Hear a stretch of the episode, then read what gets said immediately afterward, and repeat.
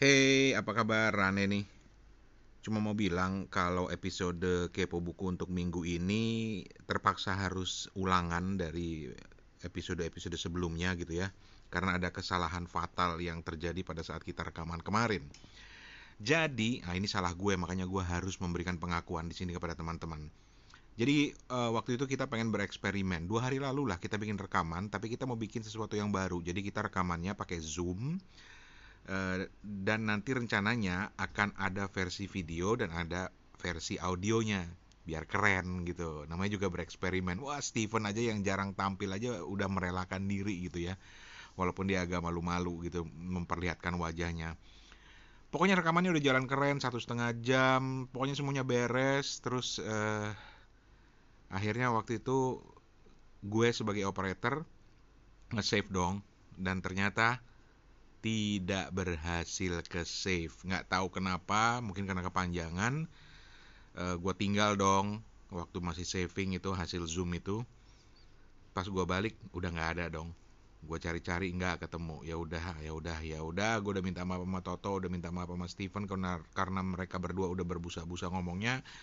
Dan gue janji akan kita ulang rekamannya minggu depan. Jadi untuk minggu ini minta maaf banget kita akan ulang kembali episode lama. Tapi ini episode lama yang yang salah satu favorit kita. Uh, ketika waktu itu kita ngomongin soal uh, menulis uh, buku jurnal atau catatan harian. Jadi mudah-mudahan ini masih berkenan mendengarkan atau mungkin ada yang belum pernah mendengarkan episode ini. Alhamdulillah kalau belum selamat menikmati. Ini salah satu episode yang pendengarnya juga lumayan banyak ini Mungkin karena banyak yang tertarik pada menulis jurnal. Anyway, selamat mendengarkan. Minggu depan, insya Allah kita akan hadir dengan episode yang baru. Gitu aja ya. Gue Rane Hafid sudah memberikan pengakuan dosa dan minta maaf kepada Toto dan Steven karena hasilnya hancur, lebur. ya wes, selamat menikmati episode ulangan ini dengan tema bullet journaling. Dear Diary Kepo buku kali ini ngomongin apa ya? sekedar garis panjang gitu. Kalau lu nggak tahu mau nulis apa lu garis panjang atau baru nulis lagi. Gue cakap gue cakap gue cakap gue cakap gue cakap gue cakap. gue cakap gitu. Kalau misalnya bullet journal nih mending pakai sketchbook yang tebal itu atau buku tipis aja gitu buku sidul lah. Di, buku apa? di, buku sidul. sinar dunia gitu sinar dunia. Diinget aja lagi. Ketika lu bikin buat jurnal gitu lu udah udah bisa mulai mendiklater pikiran lu pelan-pelan kan? Mendiklater tuh apa ya Ran ya? Gue cakap gue cakap gue cakap gue cakap gue cakap gue cakap gue cakap.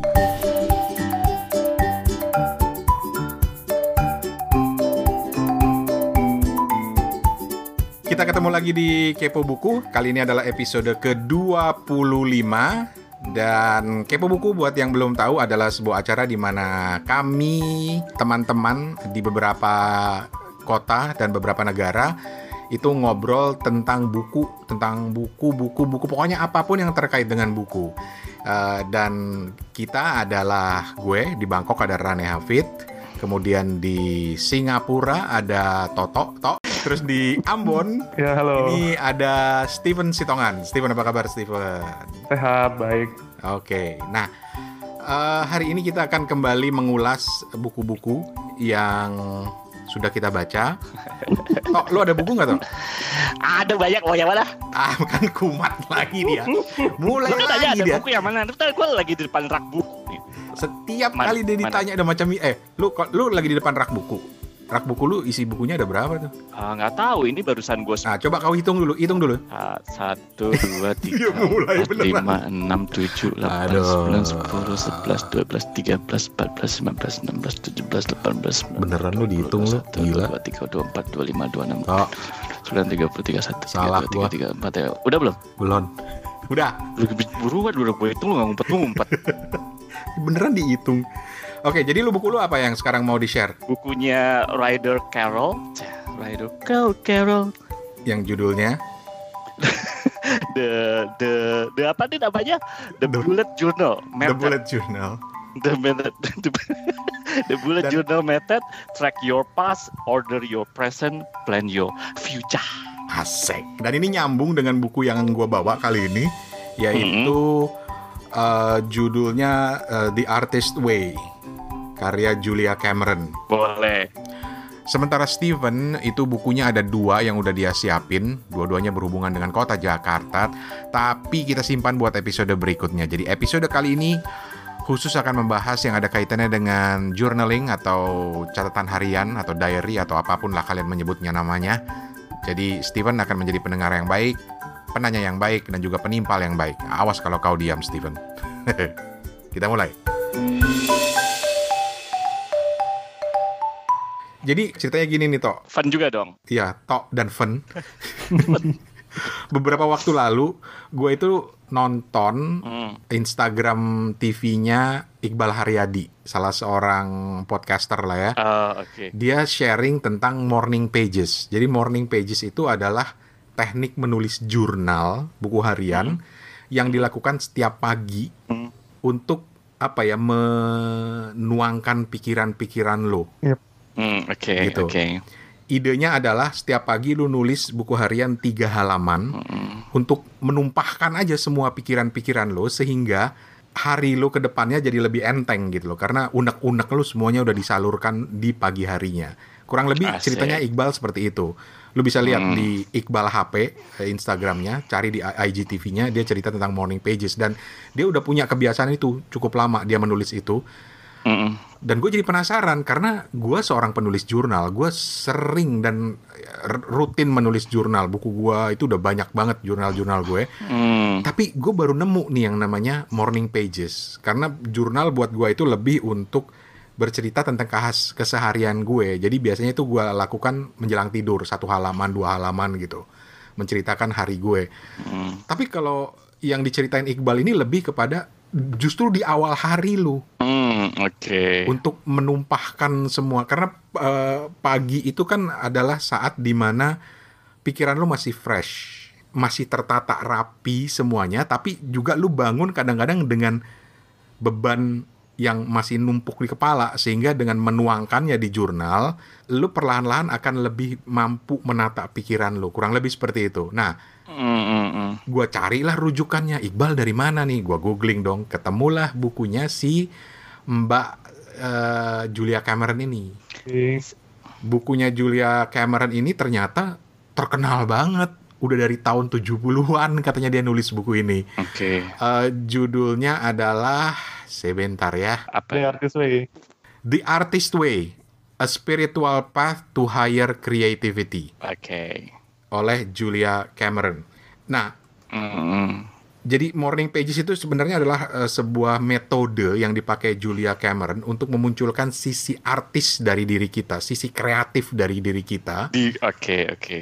gitu dengan cara yaitu tadi lu menulis, menuangkan semua pikiran lu setiap pagi eh, tiga lembar bebas bahkan ketika lu nggak tahu mau nulis apa lu cuma sekedar nulis gua nggak tahu mau nulis apa gua nggak tahu mau nulis apa gua nggak tahu mau nulis apa terus sampai kemudian muncul lagi tulisan baru lu lanjut lagi pokoknya tiga halaman aja eh, untuk men- me- belajar menata pikiran lo gitu Hmm, hmm. Nah itu yang yang diperkenalkan oleh eh, eh, eh, si Julia Cameron di Morning Pages ini.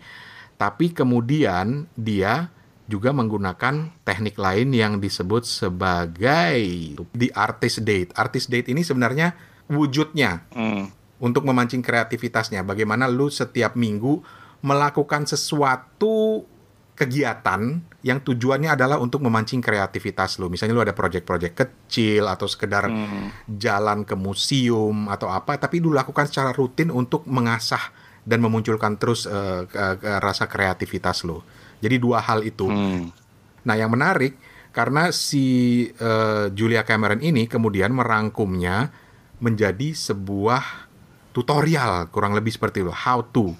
Jadi setelah dia menjelaskan apa itu morning pages, apa itu the artist idea, kemudian dia membuat tahapan-tahapan. Misalnya minggu pertama apa yang harus lu ungkapkan, minggu kedua tuh Hmm. apa, ekskursi atau eh, artis idea lu tuh apa. Terus dan ternyata ini sudah terbukti mm, digunakan dan dipraktekkan oleh banyak orang-orang terkenal Hmm, hmm. di Amerika sana dan itu yang membuat Julia uh, Cameron itu menjadi terkenal. Dia itu seorang penulis novel, seorang uh, apa sih uh, kalau uh, orang film gitu ya. Dan Julia Cameron ini ternyata Julia Cameron ini ternyata mantan istrinya Martin Scorsese Hmm. Hmm. gitu, salah seorang sutradara terkenal. Jadi kalau lu membaca buku ini dan mengikutinya, ya gue juga baru mulai sih, baru di minggu Hmm. pertama gue sampai di situ. Tapi eh, kalau menurut eh, kesaksian-kesaksian orang yang sudah membaca buku ini, banyak tulisan-tulisan di blog, ini bermanfaat buat memunculkan sisi kreatif lo. Entah lu penulis, entah lu bahkan seorang bukan dunia penulis kayak Toto gitu kan ya, misalnya. Hmm. itu bermanfaat untuk memunculkan sisi kreatif lo dan sifatnya sangat spiritual gitu loh. Karena Julia Cameron tuh sangat percaya bahwa uh, kreativitas itu diberikan oleh oleh Tuhan kepada kita. Jadi uh, dia dia sudut pandangnya itu. Jadi silakan dicoba kalau berminat. Toh buat gua pribadi gua lebih tertarik untuk terlebih dahulu menerapkan yang namanya morning pages. Jadi gua sudah tiga hari ini memulai kembali memulai. Jadi menulis buku hariannya bukan di malam tapi di pagi. Bener-bener gue tulis apa aja ada. Katanya sih eh, pelan-pelan lu akan mulai tertata loh tulisan lo dan otak lo pikiran lo juga udah mulai tertata.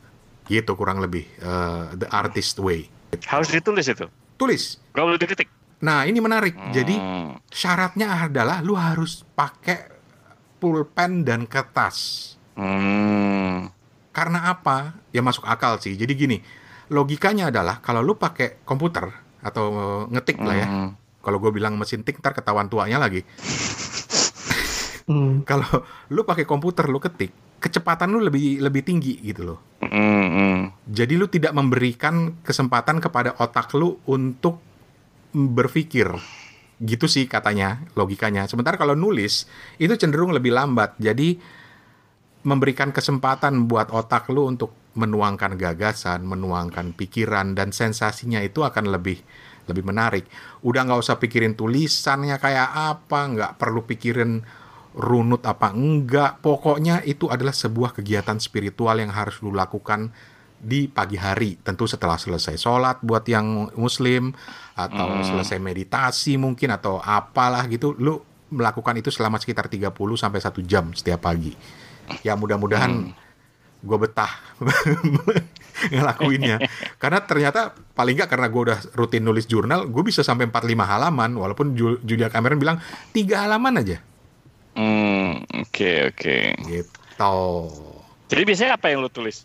Hari pertama misalnya, ya nggak boleh sih Contoh. sebenarnya. Jadi Gak boleh syarat, sharing ya? Gak boleh sharing. syarat utamanya itu lu nggak boleh melihat apa yang lu udah tulis paling nggak selama satu minggu ke depan. Tapi yang gue Kan masih gua ingat, lu ngeliat, yang lu inget aja gitu. yang diingat aja ya.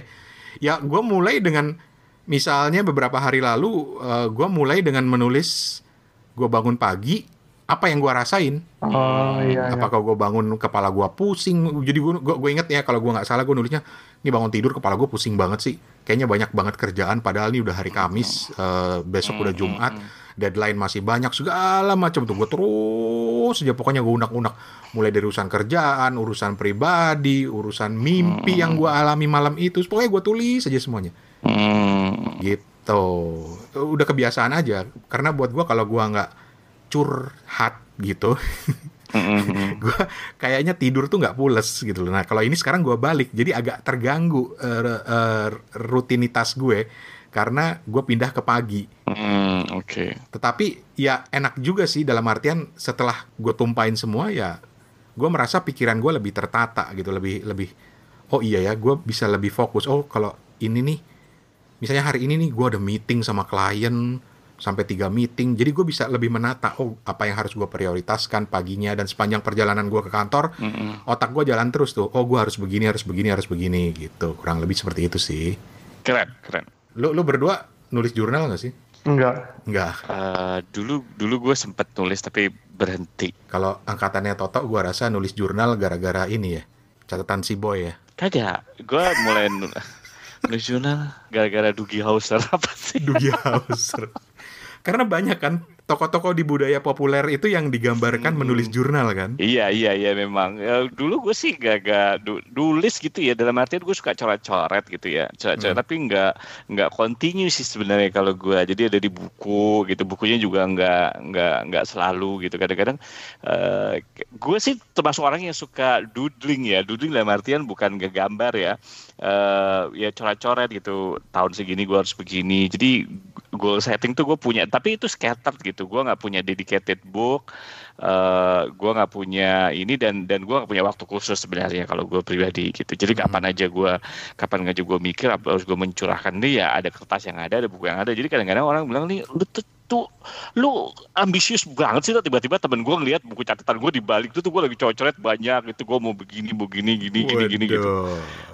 Jadi seakan-akan rahasia gue karena gitu kebiasaan gue jadi gue nggak punya nggak punya satu dedicated book yang yang ini buku gue ya dia diary atau kalau dulu diary ada gembok ya coba dah masih ada gak sih zaman sekarang Kira ada gembok ya Eh, coba dulu kan ada tuh ya gitu ya Ah, kayak gitu ah. gitu tuh cewek-cewek gitu nah gue sih nggak ada Oh nggak digembok ya?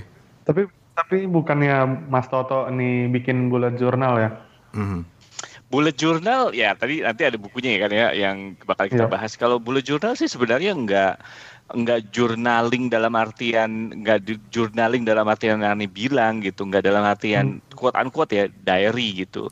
Dear Diary. Cie. Dear diary gitu.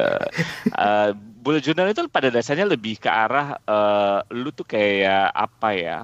Eh, apa sih eh organizer Setting lah agenda. gitu. Mm-mm. Ya, setting agenda dan daripada lu pakai agenda yang udah jadi lah bikinlah bullet journaling gitu karena itu untuk mengorganize mind mind lu sendiri Betul. gitu. Kita akan pindah ke bullet journaling nanti, tapi Mm-mm. eh, morning pages dengan bullet journaling itu prinsipnya adalah menata pikiran lo kan ya, menata pikiran lo. Kalau Betul. kalau morning pages itu lebih kepada lo menulis apa aja untuk mencurahkan pikiran lo. Kalau Mm-mm. kalau bullet journal nanti Toto akan cerita itu lebih kepada menata, menata, mengorganize. Tapi sebelum pindah ke situ, gua gua gua ada satu eh, kutipan menarik dari bukunya Julia Cameron ini tentang morning pages. Jadi manusia itu pada dasarnya punya sifat yang selalu menegasikan atau menjelekkan dirinya sendiri gitu loh. Misalnya gua baru bikin ini terus Mm. gue baru bikin podcast lah katakanlah sebagai seorang podcaster. Terus gue mikir kayaknya podcast gue jelek deh. Kenapa gue harus ngomong ini? Kenapa harus ngomong itu? Jadi Julia Cameron tuh percaya bahwa manusia itu punya sensor dalam diri dia yang selalu mencegah dia untuk menjadi kreatif Mm, mm. selalu ada. Makanya dia nulis di ini ini poin yang gue suka dari buku ini. Dia bilang the point is to stop taking the sensor as the voice of reason. Jadi jangan sampai kita menganggap sensor di dalam diri kita ini sebagai sebuah hal yang yang benar sebagai sebuah logika yang benar gitu. Karena uh, dia dia lanjut nulis jadi dia bilang the point is to stop taking the sensor as the voice of reason and learn to hear it for the blocking device that it is. Morning pages will help you do this dia bilang. Jadi morning pages are non-negotiable. Never skip or skip on morning pages. Jangan pernah lu ngelewatin uh, rutinitas ini. Your mood doesn't matter. Mood lu tuh nggak penting. Karena Mm, mm, gue mm. pernah ada masa ketika jurnal gue itu itu itu gue bakar akhirnya jurnal itu karena kok ngeluh mulu gue di situ gitu loh. Mm. padahal sementara kalau morning pages itu intinya nih gue lanjutin lagi tulisannya dia bilang uh, the morning pages will teach you to stop judging and just let yourself write Mm, Oke gitu loh. oke. Jadi dia dia me- memaksa lu untuk lu udahlah lu jangan bikin penilaian dulu gitu loh. Pokoknya tulis aja dulu, tulis aja dulu lama-lama lu terbiasa untuk mengeluarkan semua semuanya dan perlahan lu bisa menatanya. Itu kurang lebih morning pages. Jadi ini teringat gue jadi ingat sama satu pola yang pernah gue pelajari dulu yang disebut sebagai free writing. Sama. Mm, untuk mm, memunculkan kemampuan menulis lu untuk mencegah terjadinya writer's block. Ya lu nulis aja gitu. lu nulis aja bahkan ketika lu bilang lagi nggak ada ide nih lu tulis aja pokoknya apa. Cuma kalau write free writing itu yang gue ingat itu dibatasin dalam hal waktu. Misalnya lima menit. Lu nulis apa pun lima menit Hmm, gitu. hmm, hmm. Itu lu buat sebagai rutinitas. Wah, segala macam walaupun lu cuma sekedar garis panjang gitu. Kalau lu nggak tahu mau nulis apa, lu garis panjang atau baru nulis lagi. Gue cakap, gue cakap, gue cakap, Gue cakep, gue cakep, gue cakep, gue cakep gitu. Tapi dia mengajak kita untuk udah, lu nggak boleh menilai dulu. Yang penting lu nulis dulu gitu. Itu morning pages.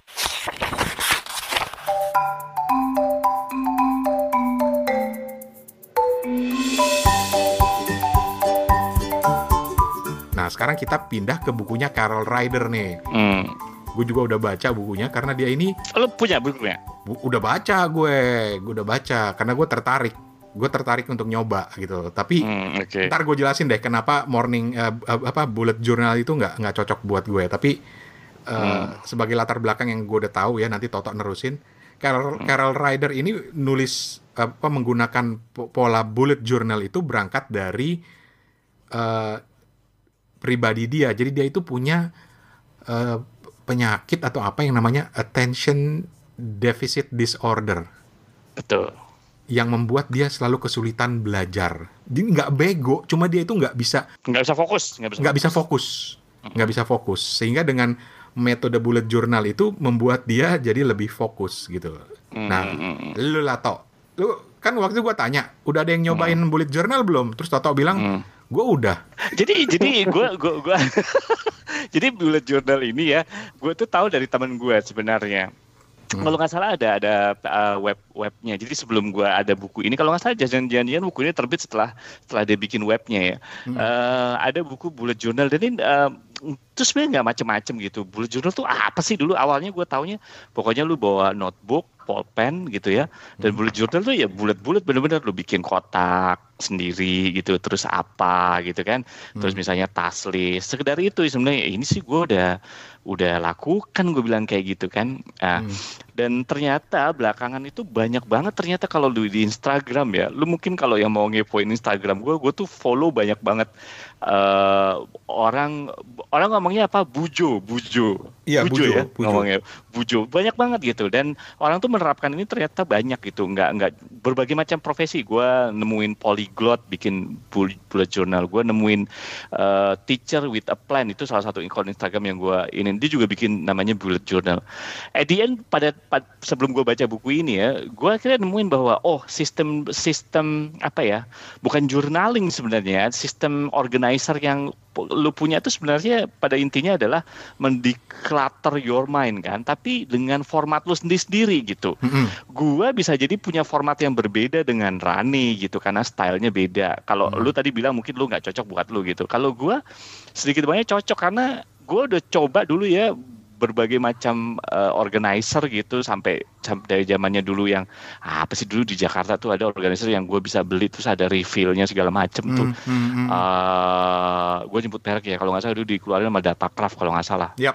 lu inget ya? Ingat. itu juga gue nggak cocok pakai itu tapi begitu gue pakai bullet journal ketika gue gue bikin gitu ya ternyata itu cocok buat gue gitu gue juga pakai app- apps yang to do list segala macam gue nggak bisa ternyata at the end adalah ya emang nggak cocok aja setiap dari kita itu memang eh, punya tendensi bagaimana lu mencatat segala macam gitu. Nah si Carol eh, sorry si siapa nih? Ryder Eh, Carroll.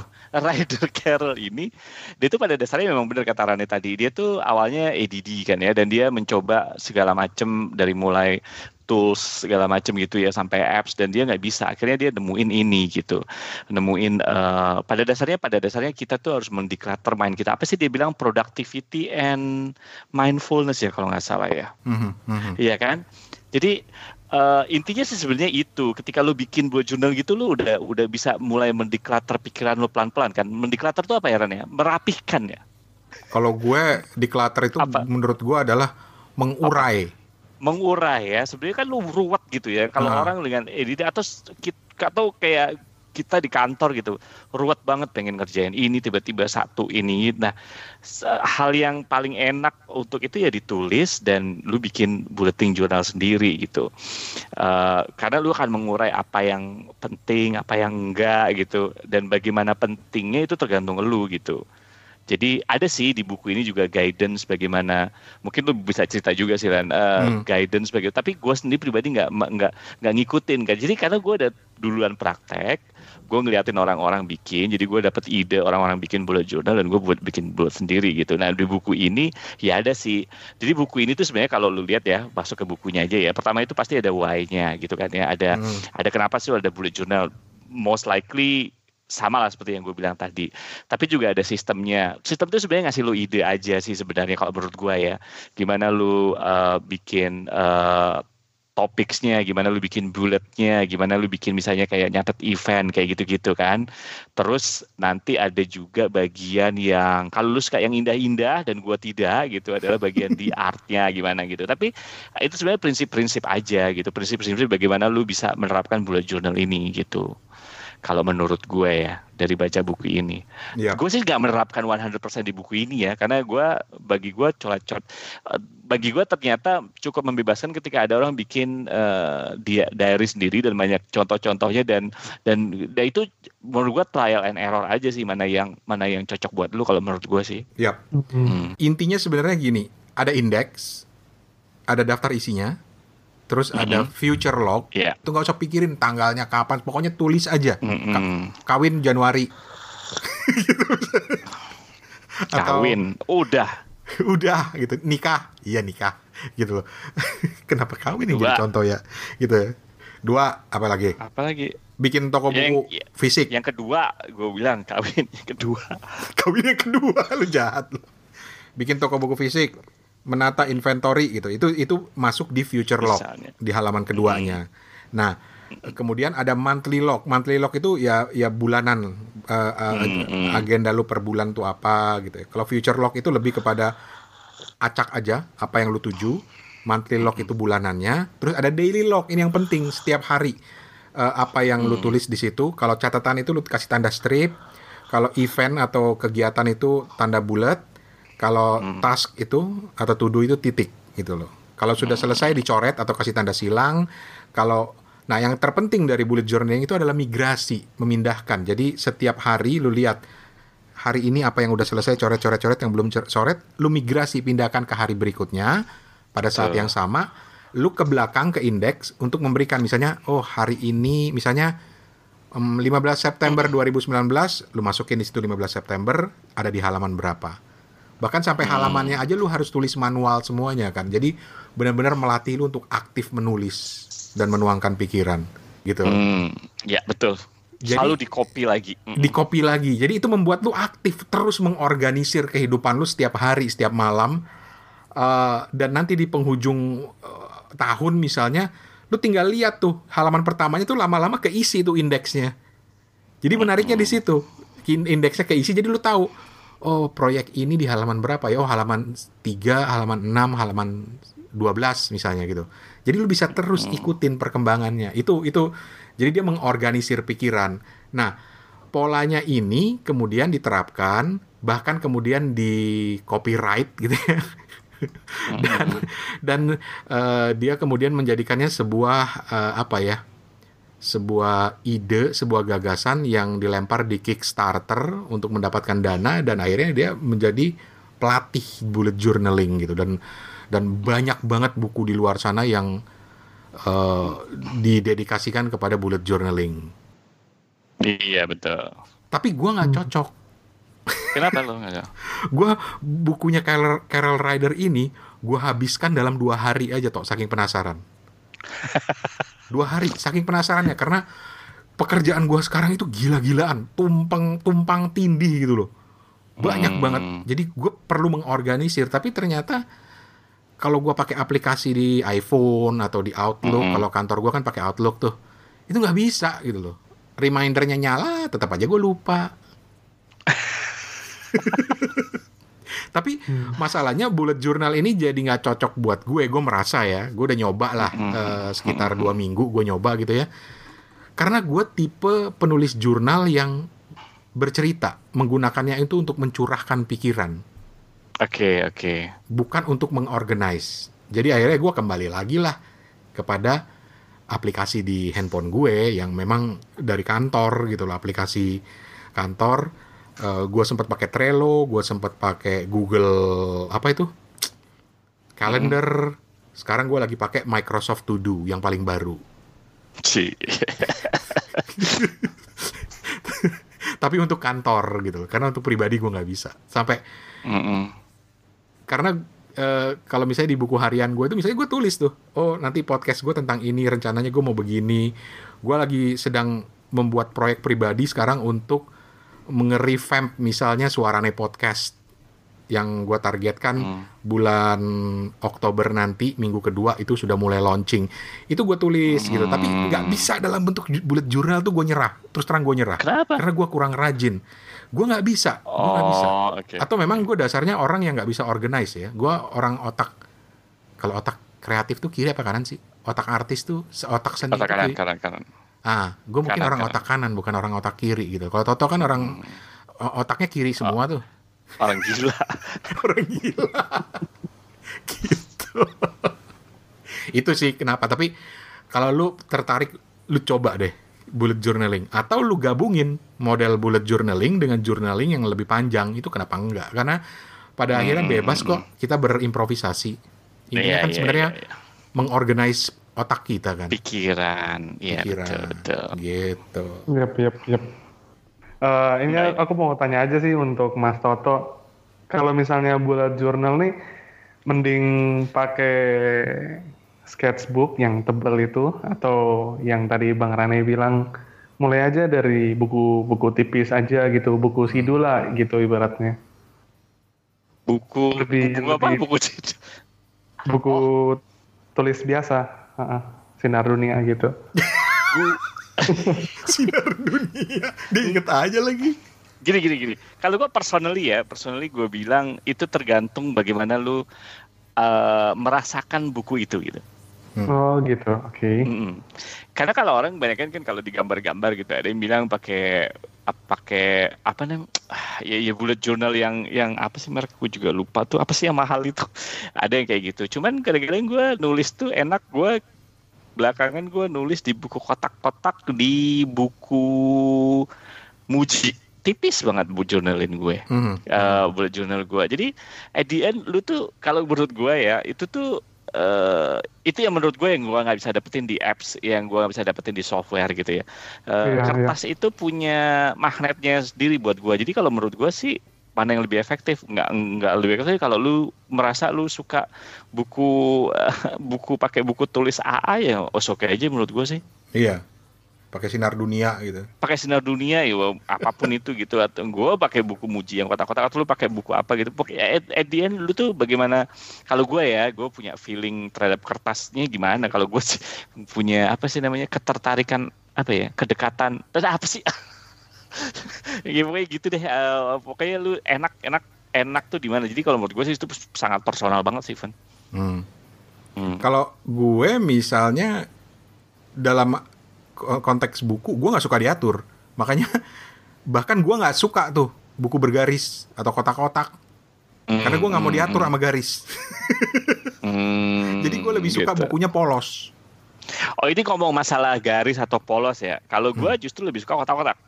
Lu lebih, lebih suka kotak-kotak ya? Mm, Sama gue lebih suka kotak-kotak. Gue udah cobain kalau garis. Garis itu menurut gue sangat membatasi. Lucu kan? Nih, Hmm. garis buat gue sangat membatasi. Begitu kosong gue sangat loose. Gue susah Hmm. gitu. Eh gue udah pernah nyoba titik-titik tapi tidak terlalu eh, in buat gue gitu. Titik-titik kan ya titik-titik titik-titik Hmm. doang gitu kan ya. Dot dot Hmm. dot dot gitu. Hmm. Dan somehow gue lebih suka pakai kotak-kotak. Kotak-kotak ya. Padahal kalau Kalau- dipikir kan seharusnya lebih rumit daripada garis-garis kan. Kalau bullet journaling emang banyak yang menyarankan kotak-kotak karena dia kan banyak banyak ini kan poin-poin gitu dan itu lebih mempermudah gitu. Kalau Hmm, kotak-kotak. mungkin ya.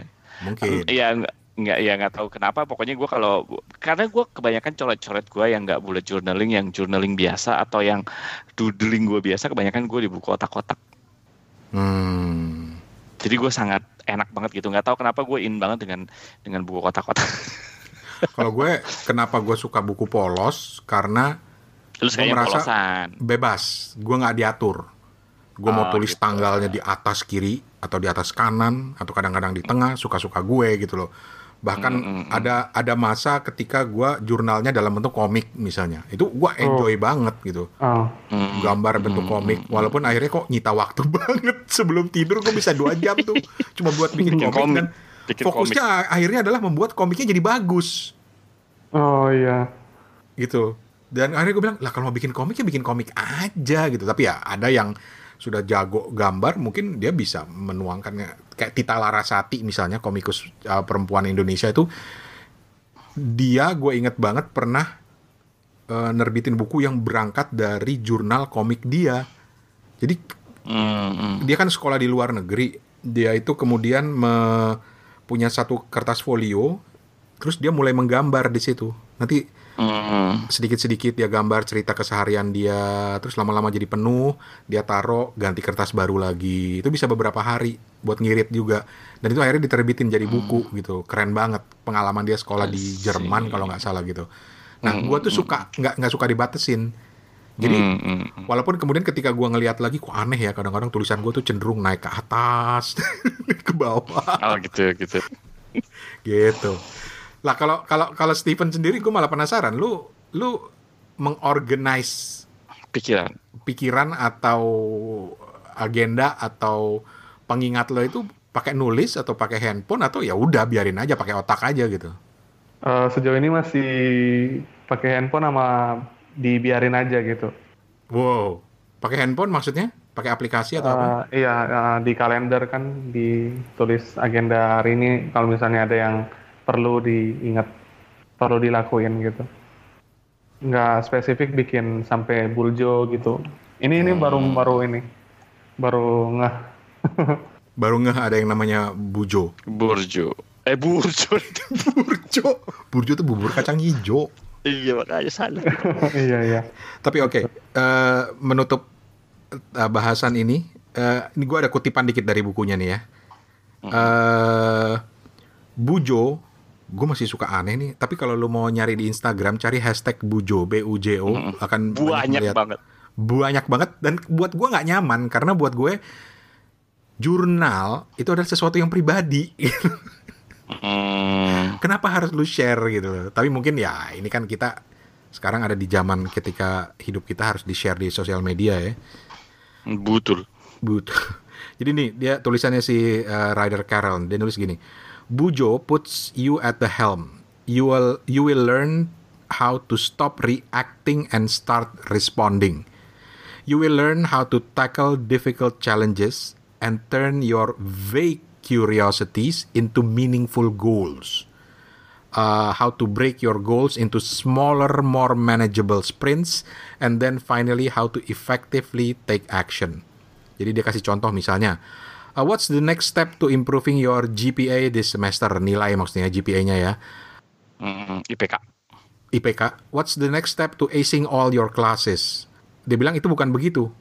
Tapi get more granular, lebih lebih detail. Misalnya, in which class are you failing behind? What's the next assignment in that class? Writing a paper, okay? What book do you need to read before writing that paper? Itu lu organize semuanya sehingga eh, nanti begitu lu merasa eh gue udah sampai di tahap mana ya? Gue kehilangan di mana sekarang? Segala macam lu tinggal men- menengok ke belakang lagi. Dan karena ada bullet journaling ini ya akhirnya lebih tertata gitu. Lu bisa melacak kembali pikiran lu ke belakang. Terus ada kutipan yang bilang gini bullet journal will help you declutter your packed mind so you can finally examine your thoughts from an objective distance. Iya sih apalagi kalau udah ruwet ya pikiran ya Hmm. kayak Toto gitu kan pro- project banyak banget tuh mengorganisirnya pasti pakai bujo tuh Gue suka tinggal tidur. Eh, sejauh apa Buljo ini membantu Mas Toto dalam keseharian? nah Toto tuh yang jawab tuh Sebagaimana membantu gue dalam kesehariannya sangat membantu sekali seperti layaknya mempunyai sekretaris apa sih? enggak enggak. Tuh ya enggak sih. Pada dasarnya gini pada dasarnya apa pun format yang lu tulis ya apa pun format yang lu pilih kalau menurut gue pribadi ketika lu menuliskan itu lu sudah menata pikiran lu sebenarnya kalau menurut gue gitu. Eh, dan dan dengan dengan formatting eh, bullet journal kayak gini lebih membantu aja gitu untuk meretrieve back. Tapi buat gue, buat gue sebenarnya uh, secara pribadi ya selama apa format apa pun yang gue tuliskan, walaupun kadang-kadang doodling kayak gitu-gitu, bahkan kadang-kadang nggak nggak dulu sebelum gue dulu sebelum gue pakai bullet journal kayak gitu-gitu, bahkan gue nulis sesuatu nih ya di kertas nih ya, hmm. bahwa gue mau gini gini gini gini, itu tuh kertasnya udah ke mana tahu gitu bahkan kebuang gitu gue tuh somehow jadi inget gitu hmm. Samstar tuh udah terorganisasi kalau gue ya kalau gue ya jadi uh, karena banyak pikiran yang ada di kepala ini mau ini mau ini ya udah tulis aja gitu. At the end apakah gue akan mentik itu sebagai sudah gue kerjakan apa enggak? Biasanya enggak. Karena gue itu jadi inget somehow kayak gitu gitu hmm ketika gue mempelajari sesuatu hmm. gitu ya apa pun itu mau ilmu sosial apa yang lebih eksak itu kayak matematik gue memang harusnya nulis uh, gue ngerangkum kayak gitu-gitu dan dan kalau gue gitu ya personally jadi kalau lu bilang membantu apa enggak buat gue uh, it's just a formatting ya pribadi ya buat buat yang para hardcore uh, apa hardcore believer of bujo ya gue jangan di ini ya jangan dibully ya hmm. buat gue sebenarnya intinya adalah di penulisan itu sendiri gitu. Ketika lu bisa uh, ketika nulis itu kan sebenarnya lu milih ya pikiran lu apa yang mau tulis nggak nggak nggak bisa seenaknya sendiri kan ketika lu nulis ya. Nah pada saat itu menurut gua pikiran lu udah tertata rapi. Dan ketika ter pikiran tertata rapi menurut gua ya akan jadi gampang gitu. Lu inget gitu kalau gua ya pribadi gitu. Ya dan buat yang penasaran bisa beli bukunya hmm. uh, Ryder Carroll uh, Bullet Journaling judulnya. Hmm. jadi Steven tertarik untuk mencoba Iya boleh boleh.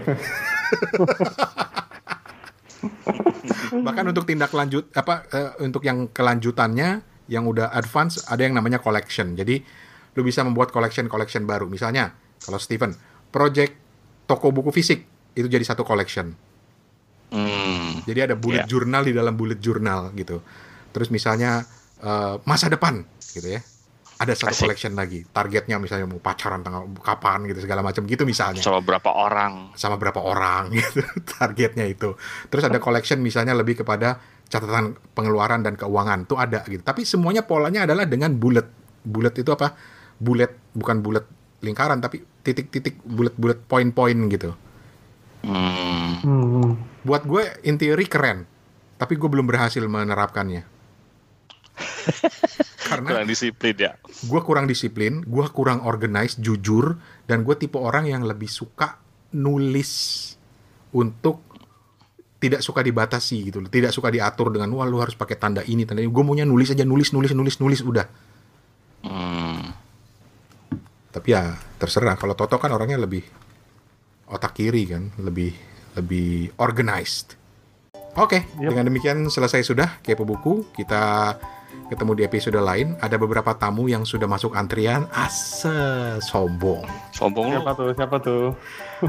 Ada aja. Pokoknya nanti kita umumin. Uh, tapi untuk saat ini kita pamit dulu. Gua Rane Hafid. Ivan di Ambon. Tata di Singapura. Permisi. Bye. Dadah.